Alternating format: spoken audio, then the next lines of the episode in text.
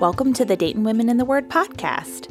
We have a heart for you, sister, and a God sized vision that you become a mighty, awe filled woman of God who knows, believes, and shares God's word in your areas of influence. And so we fervently pray Colossians 3 16 through 17 over you. Let the word of Christ dwell in you richly teaching and admonishing one another in all wisdom, singing psalms and hymns and spiritual songs with thankfulness in your hearts to God. And whatever you do, in word or deed, do everything in the name of the Lord Jesus, giving thanks to God the Father through him.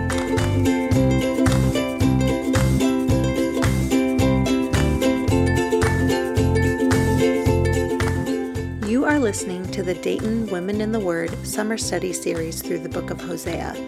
Over the next eight weeks, our podcast episodes will consist of recordings of our content time each week during the study. Our prayer is that as Hosea 6 says, that our listeners and those who are following along either live or from afar, that you will be inspired and encouraged to return to the Lord. Let us press on to know the Lord. His going out is sure as the dawn. He will come to us as the showers, as the spring rains that water the earth.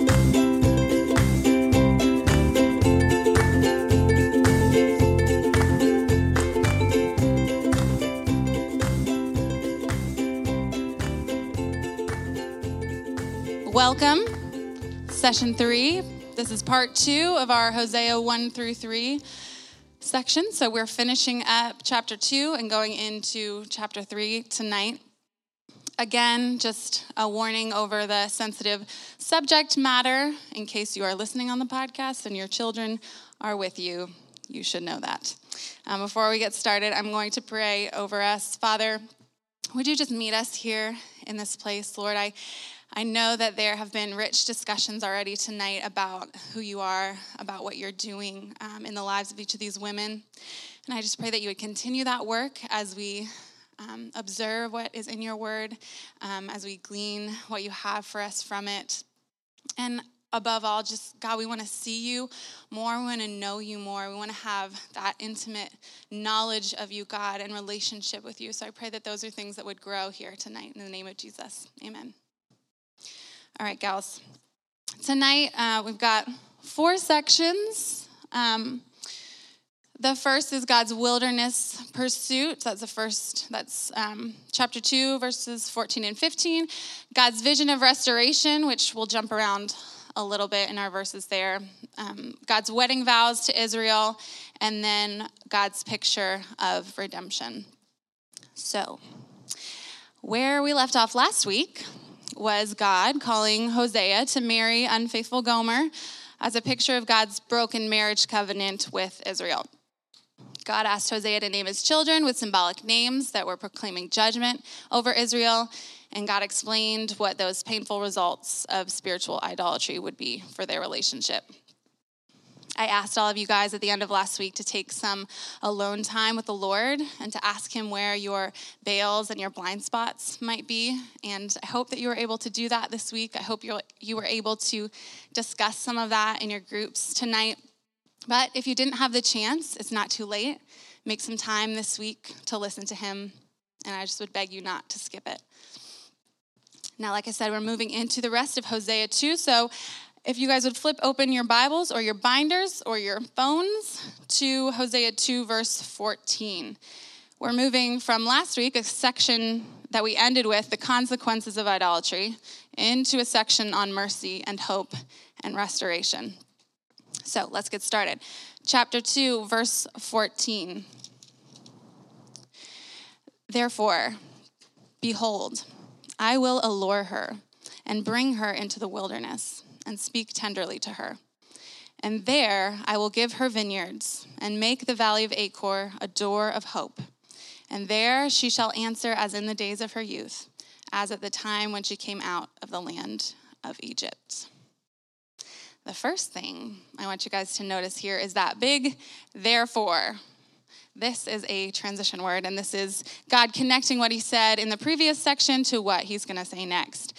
So remember last week, God said he was going to expose Israel, punish Israel for going after other lovers.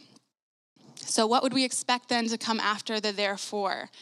We might think they deserve exile or death or some other extreme punishment for forgetting God and deserting him, right? But what does God do but the exact opposite? He shows them grace when he could show them judgment. The text says he's going to allure her and speak tenderly to her. He's pursuing Israel instead of giving up on them and giving them what they actually deserve. He gives Israel chance after chance after chance to come back to him. And why would he do that?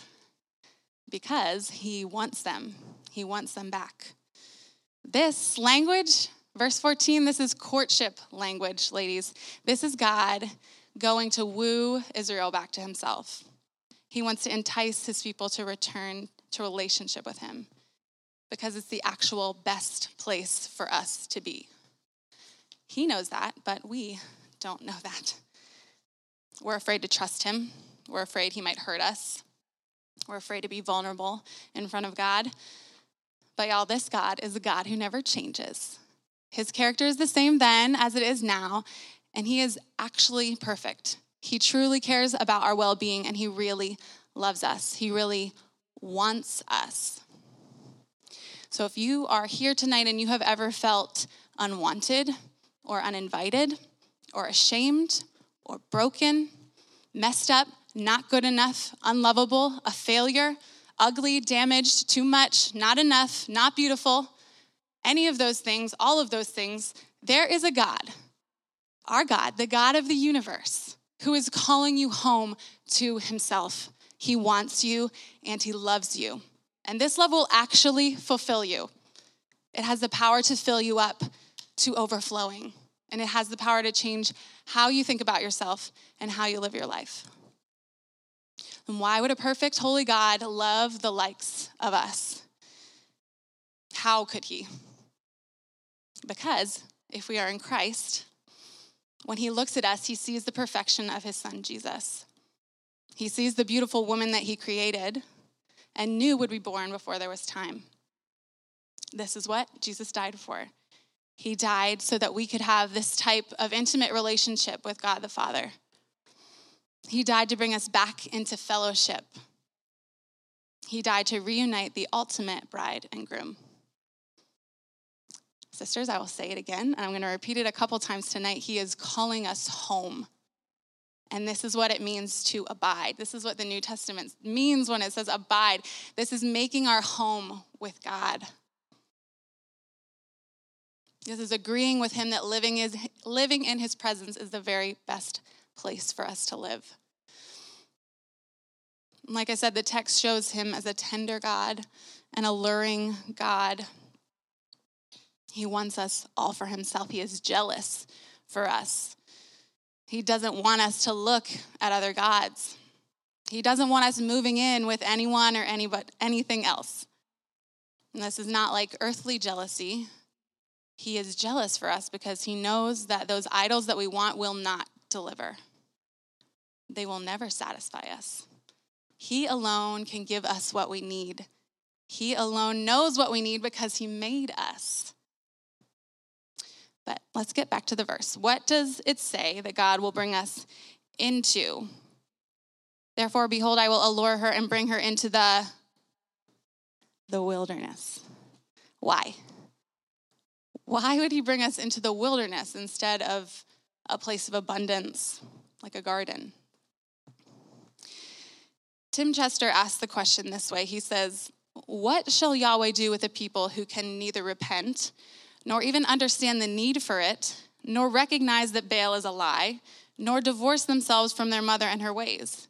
He must strip Mother Israel of all she has. That is, the institutions of Israel must die, the shrines must burn, the crops must fail, the kings and army must perish, the priests and princes must fall into disgrace, and Mother Israel and her children must once again wander in the wilderness. When this happens, at last, they will see both the truth and the lies for what they are and return to Yahweh, husband, and father. God's motivations are always based in relationship. Keep that as the foundation, that thought as your foundation tonight as we talk about the wilderness. God's motivations are always based in relationship. So, what is the wilderness? The wilderness is an uninhabited place, a wild place, as the first part of the word suggests. This is Exodus language. The wilderness years are a huge part of Israel's history. The wilderness is the place where Israel began as a nation, where they were born, and where the marriage between God and Israel began. It's like God is saying to Israel, I'm taking you back to where we fell in love, back to the early days when I loved you and you loved me, when we made promises to each other. I'm taking you back there. And he's taking Israel back there alone. He wants to bring her to a place where it's just the two of them. God wants to remind them of why they entered the covenant with him in the first place, why they love each other. And he also wants to do this with us. And why is that? Why did Israel fall in love with God? Why does anyone fall in love with God? Because he shows himself trustworthy. He did what? Deliver them from slavery in Egypt, kept them safe from their enemies, gave them food and water in the desert. They saw him do amazing things, and so they believed that they could trust him fully. So now God's taking them to the wilderness again to renew them and to remind them of how things were at the beginning. Now, back to verse 15. What does God say he's going to do in the wilderness? Two things. First, he's going to give her vineyards in the wilderness. Now, I am no plant expert, friends. I have a very black thumb. But basic knowledge of the desert tells me that not many things are going to grow there naturally. But don't quote me, I am not an expert. Only the Lord, the supernatural God, can provide in the desert. Baal cannot. With God, dead things can grow in the desert. Even when it seems like there is no fertile ground, God can make things grow. And he doesn't just say vineyard, he says vineyards, plural. This isn't a few measly little grapes, this is a picture of abundance. And this flies in the face of Baal, the supposed fertility god, right? Yahweh is the true God of fertility. So he's going to give her vineyards, and he's going to turn the valley of Achor into a door of hope. Now, this is such a rich and beautiful reference. It's uh, especially poignant to me as I taught it back in Joshua four years ago. Um, so, the Valley of Achor is referring to an incident that happened in Joshua chapters six and seven. You can go back and read it there if you'd like. Um, after the fall of Jericho, Joshua warned the Israelites uh, not to take any of the devoted things in the cities that they would defeat in the promised land. So the cities and everything in them were meant to be destroyed, except for any precious metals which went into the Lord's treasury. So the Israelites come out of Jericho, they head into the next battle, fully expecting to win, but they don't. Joshua's confused. He's distraught before the Lord because they're supposed to be winning. They're supposed to have God on their side, and God's supposed to deliver the victory. But God reveals to Joshua that there's a man named Achan who's taken some of the devoted things and he defiled Israel. And so he tells Joshua, consecrate the people and get rid of the devoted things. So Joshua does this, and Achan confesses to taking a cloak and some silver, some silver and gold. So Joshua takes Achan, all the devoted things, his whole family, all of his belongings, and they go to the valley of Achor. And there is where they stone him and his family, and they burn everything with fire. The word Achor means trouble. The valley got that name from that incident. And clearly, Achan is a picture of what trouble can befall us when we take our eyes off of the Lord. And this is exactly the behavior that God is calling out in the Israelites, and He's calling them to turn from in Hosea. They too have taken their eyes off the Lord. So, what's God saying in all of this? Why does He bring the Valley of Achor up? He's telling us He's going to turn trouble into hope. He's declaring another complete reversal. A place of shame and sin is going to become a place of rescue and hope. Now, Isaiah 65 is the only other place where the Valley of Achor is mentioned in the whole Bible. And Isaiah 2 proclaims restoration. He says, The Valley of Achor will become a place for herds to lie down, a place for God's people who have sought him. That's Isaiah 65 10. What a promise that is. So, God's giving her vineyards, turning trouble into hope. And how is Israel going to respond? She says, or the text says, she will answer as in the days of her youth, as at the time when she came out of Egypt. I'm asking a lot of questions to the text tonight, but how did she answer as at the time when she came out of Egypt? We go back to Exodus and we read that she sang. Exodus 15 is the song of Moses. When the Israelites made it across the Red Sea and saw their oppressors swallowed up in the sea, they sang to God. They praised him and they thanked him for rescuing them and delivering them. And they trusted him to protect them moving forward. And they called him their God.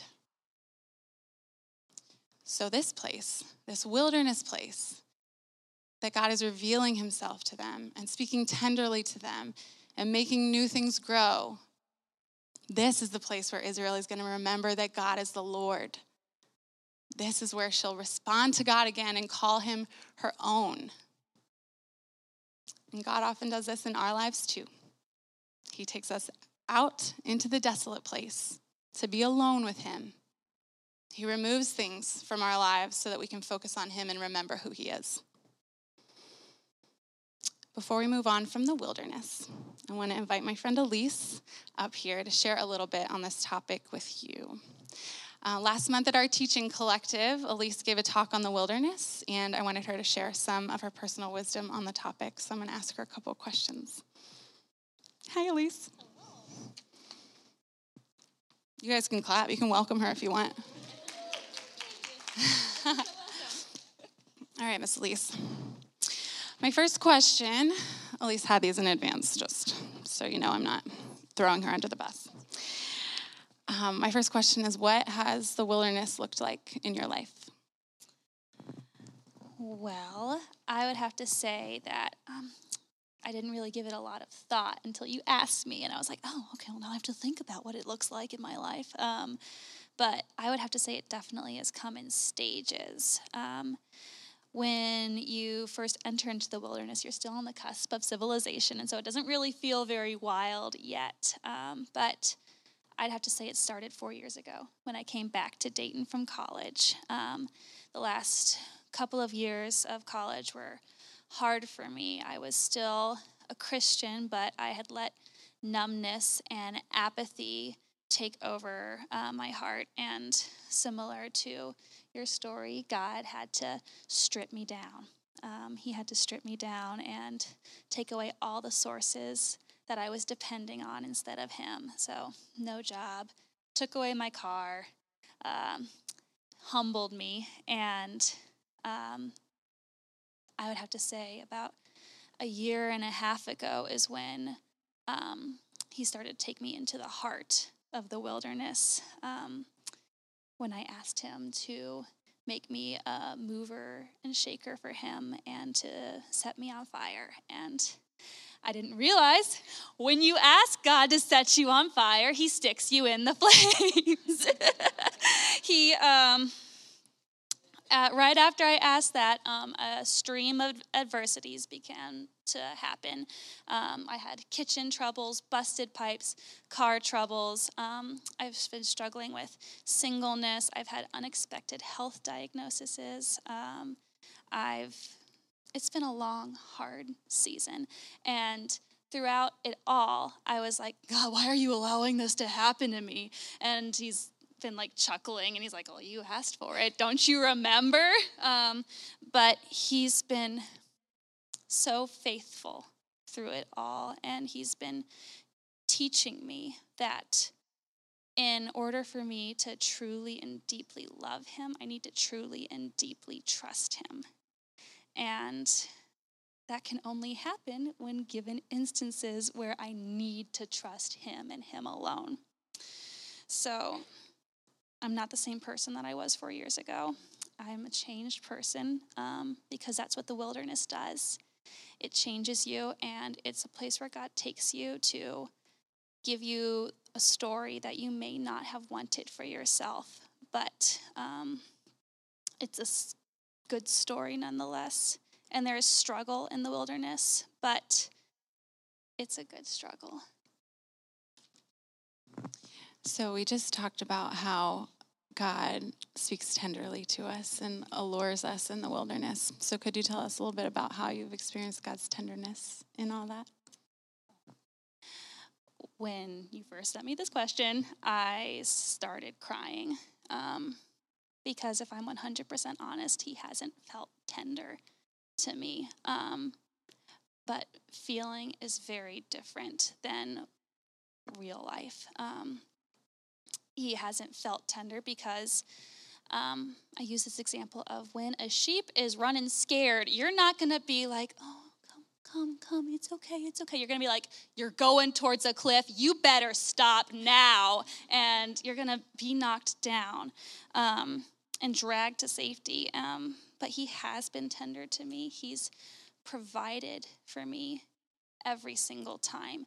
It may not have been the way that I wanted it to be, the time that I wanted it to take place. Um, but He's been sustaining me and He's been drawing me closer and closer to Him. The past few months for me have been very difficult wilderness wise. I haven't had a lot of adversity happen, but I've just been in a lot of emotional turmoil um, and really wrestling with what it looks like to walk intimately with Him and to truly love Him and receive His love. And the lessons that He's been teaching me now are especially sweet because for the past two years, He's been tenderizing my heart. Um, you you have to tenderize you know um, hearts in order to receive the messages that god has for you sometimes. And if he had tried to teach me these lessons a year two three years ago it would have bounced off of thick skins. Um, but he's been revealing to me my utter desperate need for him. And um, he's been a good father to me that disciplines but comforts after the discipline. I when I think of his provision, I think of, and I brought an example. Um, I went on vacation recently, and I was like, okay, God, I'm on vacation at the beach. I would love for you to give me a conch shell because last time I was here, you gave me a conch shell, and it was just a beautiful gift, and I would love that. And uh, I walked on that beach two or three times a day for a week looking for conch shells, and he gave them to me but they were broken. They were broken. But he was teaching me a lesson of even though it's broken, it's still beautiful and it's still good. Does that make sense? Yeah. Yeah. So the last question that I had for Elise um, was, what would you say to anyone in a in a wilderness season right now, and especially a season that feels like it might never end. I have a lot to say, but I don't know how much time I have, so I'm going to keep it short. Um, you're not alone. The minute you start believing that lie that you're alone is when Satan is cutting off your oxygen. He's cutting off your community and he's cutting you off from God. It's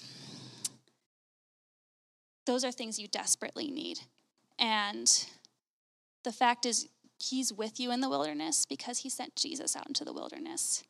Um, when this is something I talked about with the wilderness talk, but Jesus sets the example for us of how we walk in the wilderness because after he was baptized and he was given the name of Christ and the identity of this is who you are, my beloved son, he went to the wilderness for 40 days and he fasted and he prayed and he spent that deep, intimate time with God before he was called out into public ministry.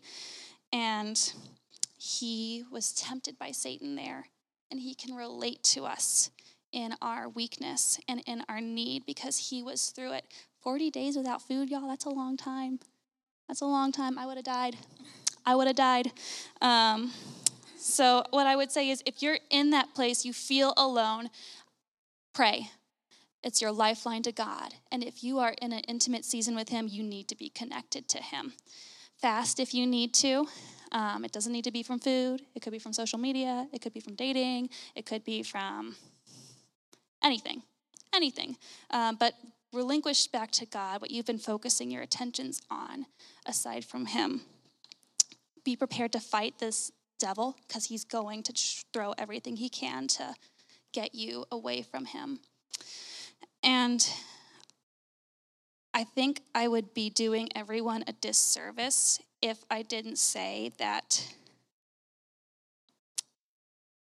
maybe our entire time on earth is a wilderness season. So if you feel like you're in a wilderness season that doesn't end, I want you to take encouragement and hope that it does end. But it may not be in the time and in the place that you want it to. Because Christ will come again and he will redeem us and it will be beautiful and it'll be a feast and it'll be glorious, but um, he does pull us out of the wilderness. And, but it's in his time and it's in his place. Um, and he knows us and he knows what we can bear. And so when it comes to that point where we can't take anymore, he will pull us out of it. But I just sometimes I just feel like deep down in my bones that this entire time we're here, it, this is what it's meant to be. And what what is honestly what's truly better than learning to walk deeply and intimately with God?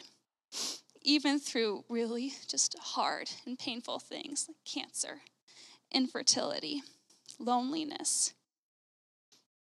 He's still there and he's still good. So I'm going to read Deuteronomy chapter 8, verses 7 through 10 over everyone. Um, because if we want to live as women who are wild and free, we need to go to where the wild and free things live. They don't live in tame places we have to go. Um, so, saying that, the Lord your God is bringing you into a good land, a land of brooks of water, of fountains and springs flowing out in the valleys and hills a land of wheat and barley, of vines and fig trees and pomegranates, a land of olive trees and honey, a land in which you will eat bread without scarcity, in which you will lack nothing, a land whose stones are iron, and out of whose hills you can dig copper. And you shall eat and be full, and you shall bless the Lord your God for the good land he has given you. He is bringing us into a good land. And I trust that He's going to do that for each and every one of us. But I also have to trust Him when it doesn't come when I want it to. Thank you, Lise. Thank you for sharing with us. Abundance is coming. All right, sisters. Let's talk about what that's going to look like. Our second section is God's vision of restoration. Starting in verse 16. And in that day, declares the Lord, you will call me my husband, and no longer will you call me my Baal. For I will remove the names of the Baals from her mouth, and they shall be remembered by name no more. And I will make for them a covenant on that day with the beasts of the field, the birds of the heavens, and the creeping things of the ground. And I will abolish the bow, the sword, and war from the land. And I will make you lie down in safety. And we'll skip to verse 21. And in that day I will answer, declares the Lord. I will answer the heavens, and they shall answer the earth. And the earth shall answer the grain, the wine, and the oil, and they shall answer Jezreel.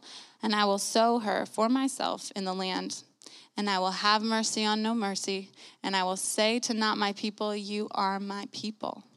And he shall say, You are my God. Mm. good things, good things ahead. So these verses are all a description of what it will be like when Israel returns to God. So we're going to walk through these quickly. So, first one, they're going to call each other intimate names. It's verse 16.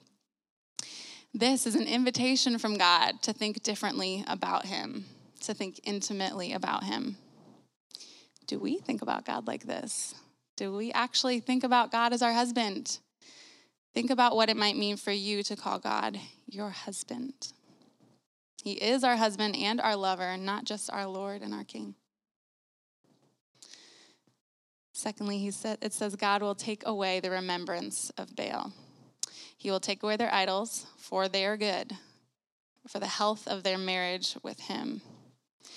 Now, quick side story God did this for me. You guys heard my story last week, and I want to share this little bit of it.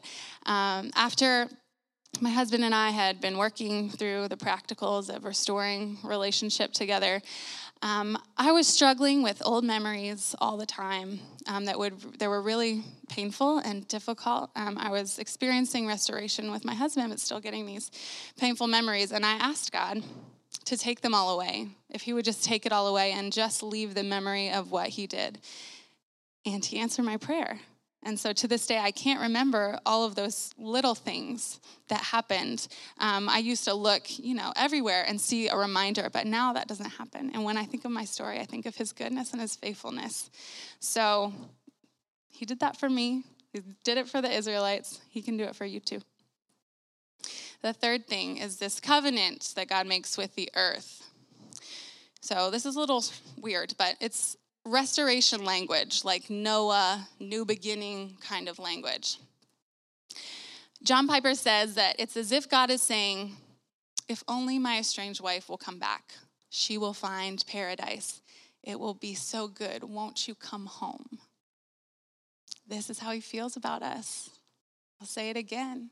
He's calling us home. He wants us to know how much better it is for us to be with Him than with our lesser loves. Do you believe that God is longing for you in this way? That He wants to be with you? All He wants to do is to be with you in paradise. Isaiah 54, verses 5 through 10, talk about God as this loving, forgiving husband. It says, For your maker is your husband, the Lord of hosts is his name, and the Holy One of Israel is your redeemer. The God of the whole earth he is called. For the Lord has called you like a wife deserted and grieved in spirit, like a wife of youth when she is cast off, says your God. For a brief moment I deserted you, but with great compassion I gather you. In overflowing anger for a moment I hid my face from you, but with everlasting love I will have compassion on you, says the Lord, your Redeemer. This is like the days of Noah to me, as I swore that the waters of Noah should no more go over the earth. So I have sworn that I will not be angry with you, and I will not rebuke you. For the mountains may depart and the hills be removed, but my steadfast love shall not depart from you, and my covenant of peace shall not be removed, says the Lord, who has compassion on you. That's our God. That's the God who wants to be with us. So, covenant with the earth, and then no war, only safety. God says He's going to take away the bow, the sword, and war from the land. And He's going to make us lie down. Nobody lies down when they're threatened or when they're afraid. This is a picture of complete security. Next, their provisions are going to be replenished. This is where we skip to verse 21. God's going to restore order. He's going to restore the order of things after judgment is over. So he's going to make things right again. He's going to provide the rain that is needed for the cycle of growth to begin again. And this is another picture of abundance, another reversal from the wilderness picture. God's also alluding here to the pagan idea that there are different gods controlling the earth, controlling the sky, controlling the crops. He says, There's only one God, it's me, and everything comes from me. Remember Jezreel? God is redeeming that too. The word Jezreel is now used in reference to its original meaning God plants. God is the planter, the provider, the sustainer, and he always will be. Lastly, Israel is going to receive mercy and will again be God's people. We're going to talk about the specifics of God's vows to Israel in a moment, but this is God's overall vision of what it's going to be like restoration, reversal, mercy. Israel's going to turn toward God instead of away from him. There's going to be restored fellowship and intimacy. Israel and God will be each other's again. Isaiah 62 4 echoes this. It says, You shall no more be ter- termed forsaken, and your land shall no more be termed desolate, but you shall be called, My delight is in her, and your land married. For the Lord delights in you, and your land shall be married. What? He says he's going to call us, My delight is in her. We could just camp out there all day. Now, this, this last verse, not my people, my people, mercy, no mercy. These are the, the two cross references that we asked you guys to look at the New Testament uses, and I want to hit those just quickly. Um, both of them flip the script. They talk about not my people as a positive one, just like in this passage in Isaiah. So, quickly, the Romans 9 passage, Paul's applying our verse from Hosea to the Jews and Gentiles. The Gentiles were always considered not my people until Jesus arrived. Paul is using the verse to say, what if God is going to do something unexpected in his family? What if things are upside down from what we think? What if the Gentiles were part of the plan all along? Which, of course, we know now that they were and they are. And then Peter is also applying this idea to followers of Jesus. He's saying that we were all no mercy and not my people. And now we are God's chosen race, royal priesthood, holy nation, people for God's own possession. God always has the goal of restored fellowship and relationship with us in all times, in all places. The vision was realized for the Israelites when God brought them back from exile, and it was realized for the whole world when Jesus' life, death, and resurrection secured everyone outside of Israel a place in God's family and it will be finally and fully realized when Jesus returns to restore all things. It's a beautiful picture. And it's coming. It's coming for Israel, or it came for Israel, and it's coming again for us. Now let's talk about God's wedding vows to Israel. I'm going to read verses 19 and 20. And I will betroth you to me forever I will betroth you to me in righteousness and in justice, in steadfast love and in mercy. I will betroth you to me in faithfulness, and you shall know the Lord.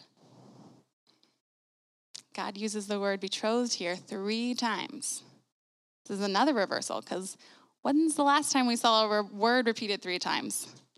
That was whoredom. This is betrothed. This is a big reversal. So, what does betrothed mean?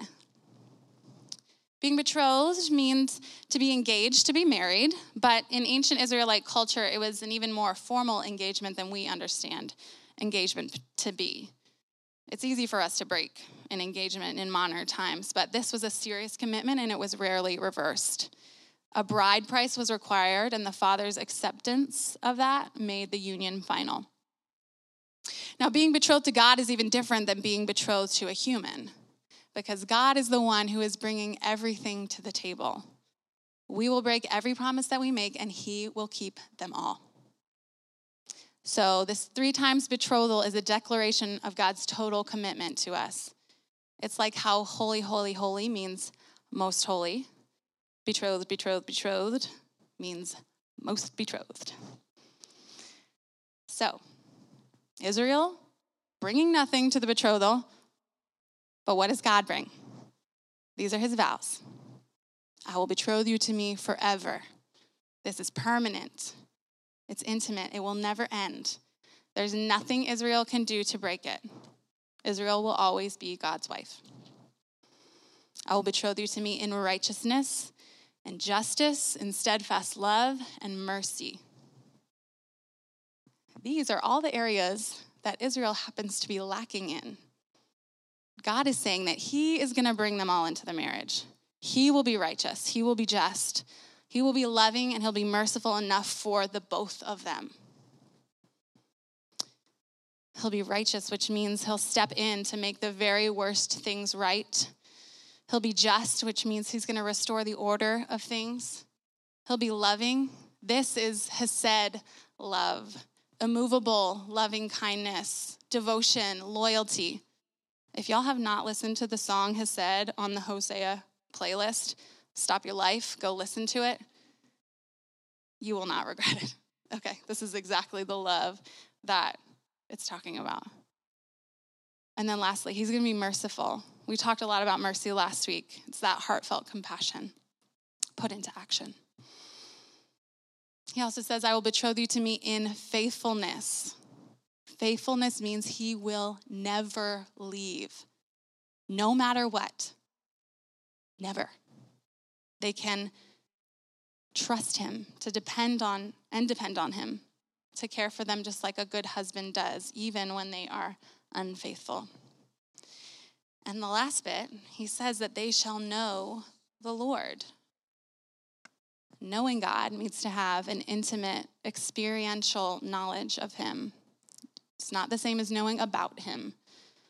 And the Bible uses this word know for marital intimacy, like Adam knew Eve or whatever. And then it says there was a baby. So, know is intimate, guys. So, God's declaring this, and as he's declaring it, he's reclaiming the sexual narrative from the idolatrous culture. He's reminding the Israelites that intimacy with him is better than any intimacy with any other God or any other human. He's saying intimacy looks like a faithful marriage covenant. And this is so distorted in our culture, friends, so, so distorted. Our world is confused about sex and confused about intimacy. We crave it, but we look everywhere for it except for the maker of it, God. Intimacy with Him is what's actually going to fill the hole that we have when we're looking for it in other places. Places like sex outside of marriage, porn, internet relationships. We can even look within our own earthly marriage for the fulfillment that only God can bring. And the only remedy for all of this is to hear God's call return to Him and let Him satisfy you. Relate to Him as a loving husband, not simply as your owner or your master. We can't just know God formally, we can't just know Him from afar. He has to be, and He wants to be part of every little bit of our lives. He wants full access, just like a husband has with a wife and a wife has with a husband. He wants to give, wants us to give ourselves to Him fully and Him alone. I'm going to throw you another John Piper quote, you guys. He's got a great message on Hosea on our resource page. Listen to it. He says, God will not hold Israel at a distance. He wants full intimacy with her. He will withhold no fellowship or communion with her. So, God makes his vows to Israel to be all these things righteous, just, loving, merciful, faithful, personal to Israel and to us. But not only that, He'll also impart these qualities to us as we are united to Him in marriage. How amazing is that? We're going to experience this through union with Christ. He is in us and He makes us more like Him every day. Jesus is God, so He is all of these things too and we don't bring anything to the table in our marriage with him. But he starts to rub off on us. We start to look like him. It's amazing. And remember back to verse 23. God says the response of his people to these vows is going to be, You are my God. Because of Jesus, this is our response as well. How could we respond any other way to what he's promised us, to be with us forever? to be faithful forever. And yet, we don't always accept. So these are God's vows to Israel, to us. He has not changed, but He is changing us. Our last section is Hosea 3. And this is God's picture of redemption.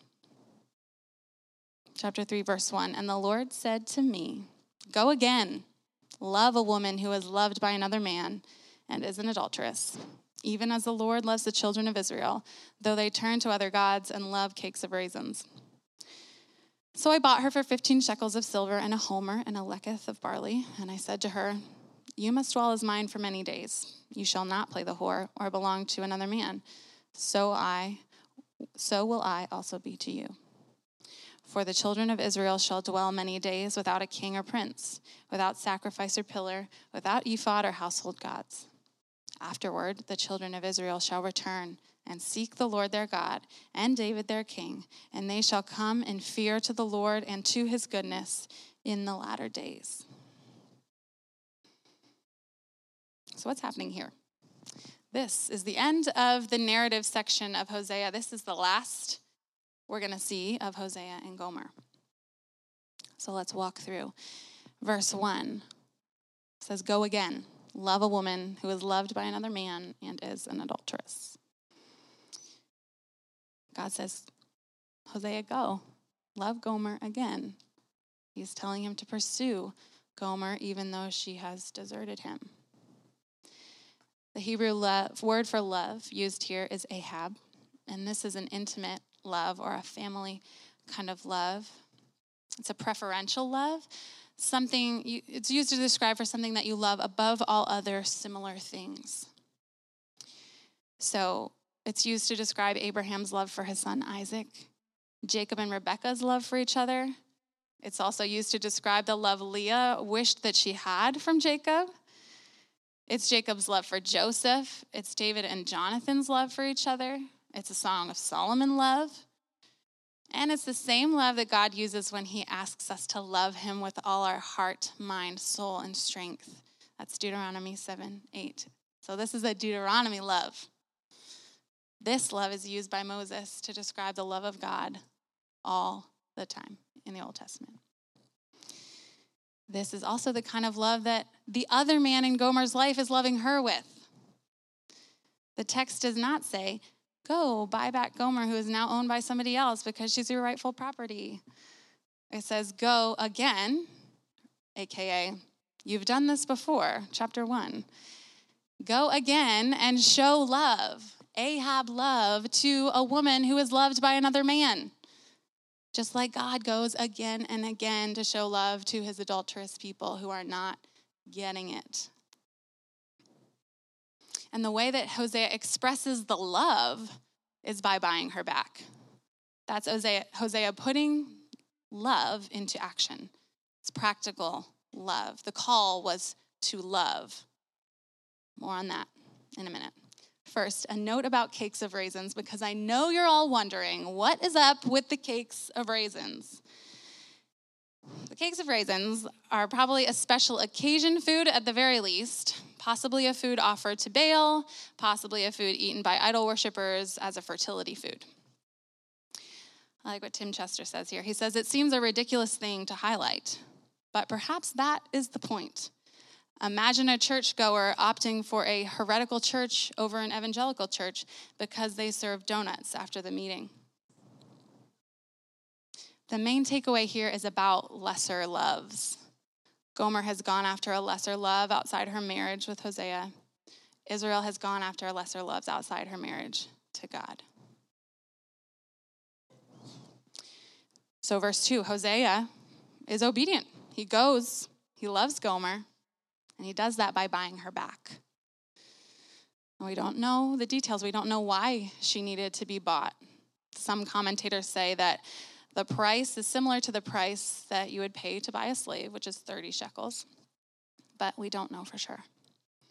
We do know that this is actually a fairly low price, showing that the world didn't think Gomer was worth that much. But Hosea disagrees. And this is the attitude of God toward us. When the world tells us that we are worthless, God says we have value because we are made by Him and we image Him. He tells us that we are worth a great price, the price of the life of Jesus. Now, the word for bought is not the same word as the word for redeem. It's a much rarer word that means bargain or trade. So Hosea was bargaining to get Gomer back. We're going to see that word for redemption later at the end of Hosea. when God says he's going to redeem his people from death, and that's in chapter 13. But even though the proper word for redemption isn't here, the story still carries the idea of redemption. Redemption is the act of buying someone or something back that once belonged to you. The Hebrew word is Gaal, and that word is used for Ruth uh, or for Boaz in the story of Ruth, her kinsman redeemer, and it's the word used to describe God when he's called our redeemer. So when we talk about being redeemed in the church, we're certainly talking about being bought back by God. He paid quite a price for us, the life of his son, but the word redemption also carries the meaning of being saved, being reclaimed, being recovered, or brought back into fellowship. And by now, we all know Hosea mirrors Jesus. I hope we all know that. I hope I've said it enough. I'll say it some more. But he doesn't just mirror Jesus in the act of buying us back and paying the price for us, he mirrors Jesus in his love for Gomer. Remember, God called him to love, not just buy back. He loves her by practically providing for her, and he loves her by telling her the truth, and he loves her by being faithful to her and keeping his promises to her. And Jesus loves us in this way, our provider and our promise keeper. His name is faithful and true. So, verse 3 Hosea's got Gomer back. What does he do first? He reminds her who she is, and he reminds her how the marriage works. Basically, he says, You're mine again, and here's a reminder of how this goes. We belong to each other, we don't cheat on each other. Now, how does that reminder relate to the last two verses in chapter 3? Gomer has to go many days without her other lovers. And so Israel has to go many days without the idols that they rely on. Only then will they return and seek God and fear Him and come home to God. The Lord purges and removes idols as an act of love. He will leave Israel with no leadership. He'll take away everything that they use to worship idols with. He'll take all of the physical idols out of their houses. And he's doing that out of love. A note about David here. The text says that they're going to return to David, but David is long dead. So this is a reference to the house or the line of David, a reference to the northern kingdom kind of swallowing their pride, going back under the leadership of the line of David. It's also a reference to God keeping his promise about the line of David producing a future Messiah. Ezekiel 34 23 says, And I will set up over them one shepherd, my servant David, and he shall feed them. He shall feed them and be their shepherd.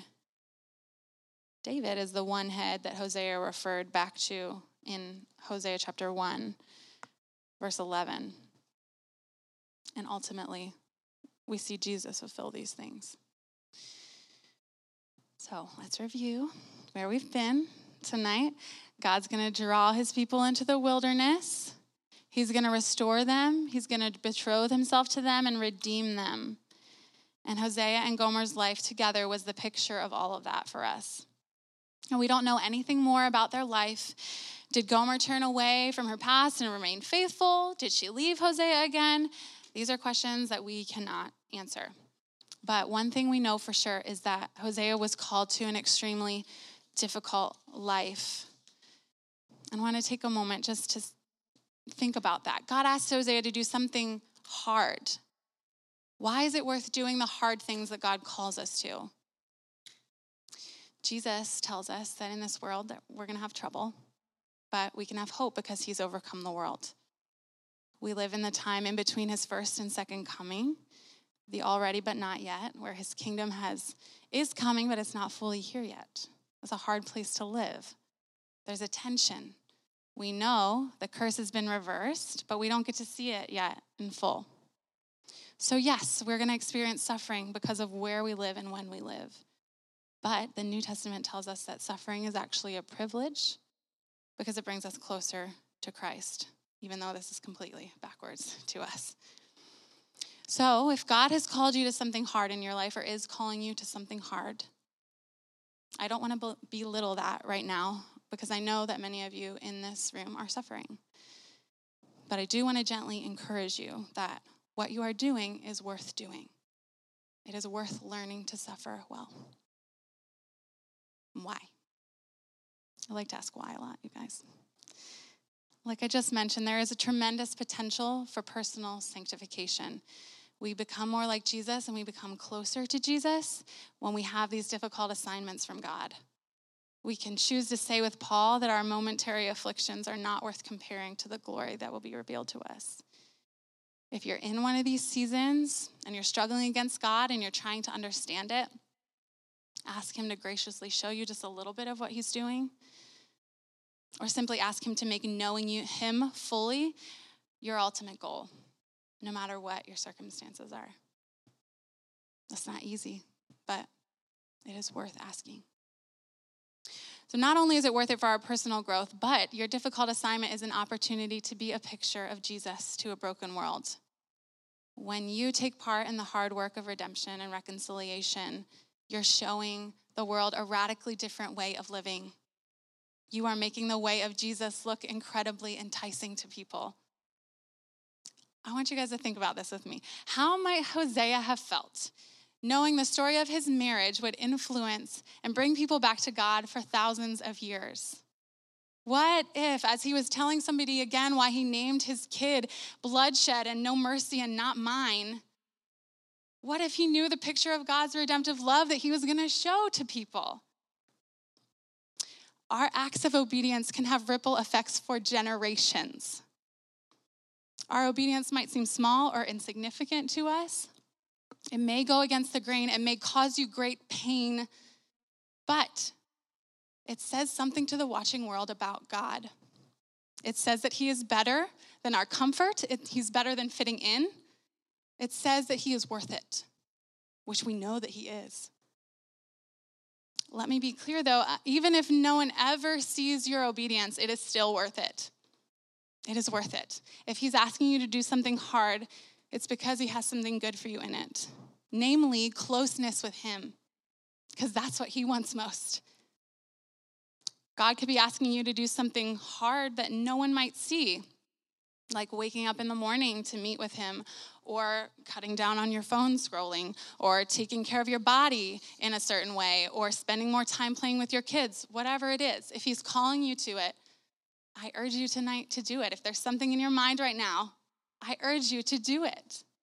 You will experience his blessing. So, tonight, if you are in a wilderness, if you are wrestling with a difficult assignment from God, if you are suffering, if you are feeling far from him, know that he is committed to your flourishing. It is his joy to beautify you, his bride, and make you ready for the wedding feast that is coming. He has not forgotten you. His plan is to love you fully and completely, to devote himself to you forever, and to enjoy a glorious future with you. And all the power to keep the marriage covenant relies on him. He's gonna keep all the vows to you, even if you forget him, even if you're mad at him, even if you're confused by what he's doing in your life, even if you go after other loves for a while. He knows you can't keep your vows, but he enters into them anyways. That's how much he loves us. That's how precious we are to Him. We are so absolutely precious to Him and wanted by Him that He sent Jesus to ransom and redeem and then beautify us. This is God's extravagant love. And what God is longing for us to recognize is that His love is better than what? Life. His great desire for us is for us to desire Him. I'm gonna say that one more time. His great desire for us is for us to desire Him. That's what brings Him joy, that's what glorifies Him. This is the message of Hosea, this is the message of the gospel. God loves the rebel, and He loves the cheater, and He loves the thief, and the hypocrite, and the idol worshiper. His love is what turns all of our hard rebel hearts into soft ones that can know Him and love Him. His love sent Jesus. Let's thank him for that today. Let's believe this is how he feels about us. Let's answer him like we did when we first fell in love with him. let's say in response to him, in response to those unbreakable vows that he is making with us, let's say to him, You are my God. Let's say that to him with our words. Let's say that to him with our life. Pray with me. Father, we say tonight, You are our God. And we say thank you that we are your people. We say thank you that where once we were no mercy, now we have received mercy.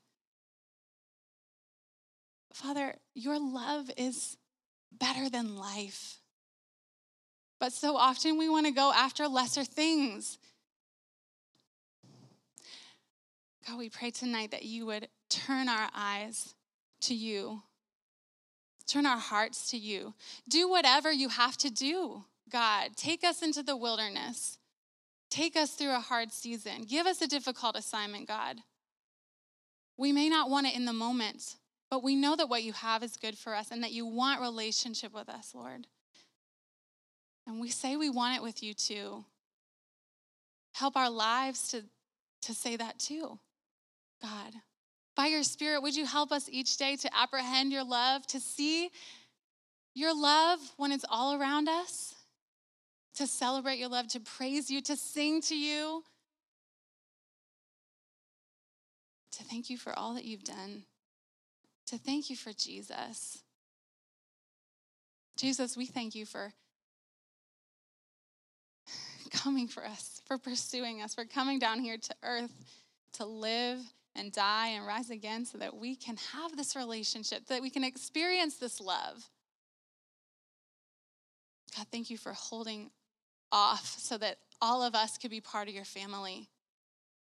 And we look forward to that day when there's no more wilderness. And we look forward to that day when there's no more suffering. And we look forward to that day when we can fully experience your love and your presence. And we can see you face to face. And we can see you as you are.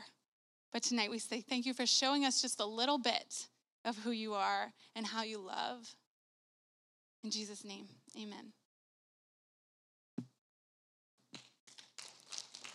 Homework. Homework homework. Okay. This week, we're moving on. We're moving into chapter four. Chapter four through six, three. So don't forget those last three verses. Continue making notes. Check out cross references as you want to. Go down the rabbit trails if you want to. Um, but your tool this week that we're introducing is to compare translations. So, like I mentioned at the beginning of the study, Hosea is difficult to translate. So, you may come into some confusing differences between the translations, but we encourage you to stick with it and ask questions um, and ask the Lord what uh, He is really saying in those passages. We typically read out of the ESV, you guys know that. So the NIV and the CSB are good places to start as far as comparing translations, but you can feel free to go further than that if you like. Um, you can answer the discussion questions to get ready for your discussion, and you can fill out response questions if you would like to as well. If you have any questions about homework, let me know. Look out for a teacher talk. We'll talk about translations sometime this week, and um, that's it. Have a good week, ladies.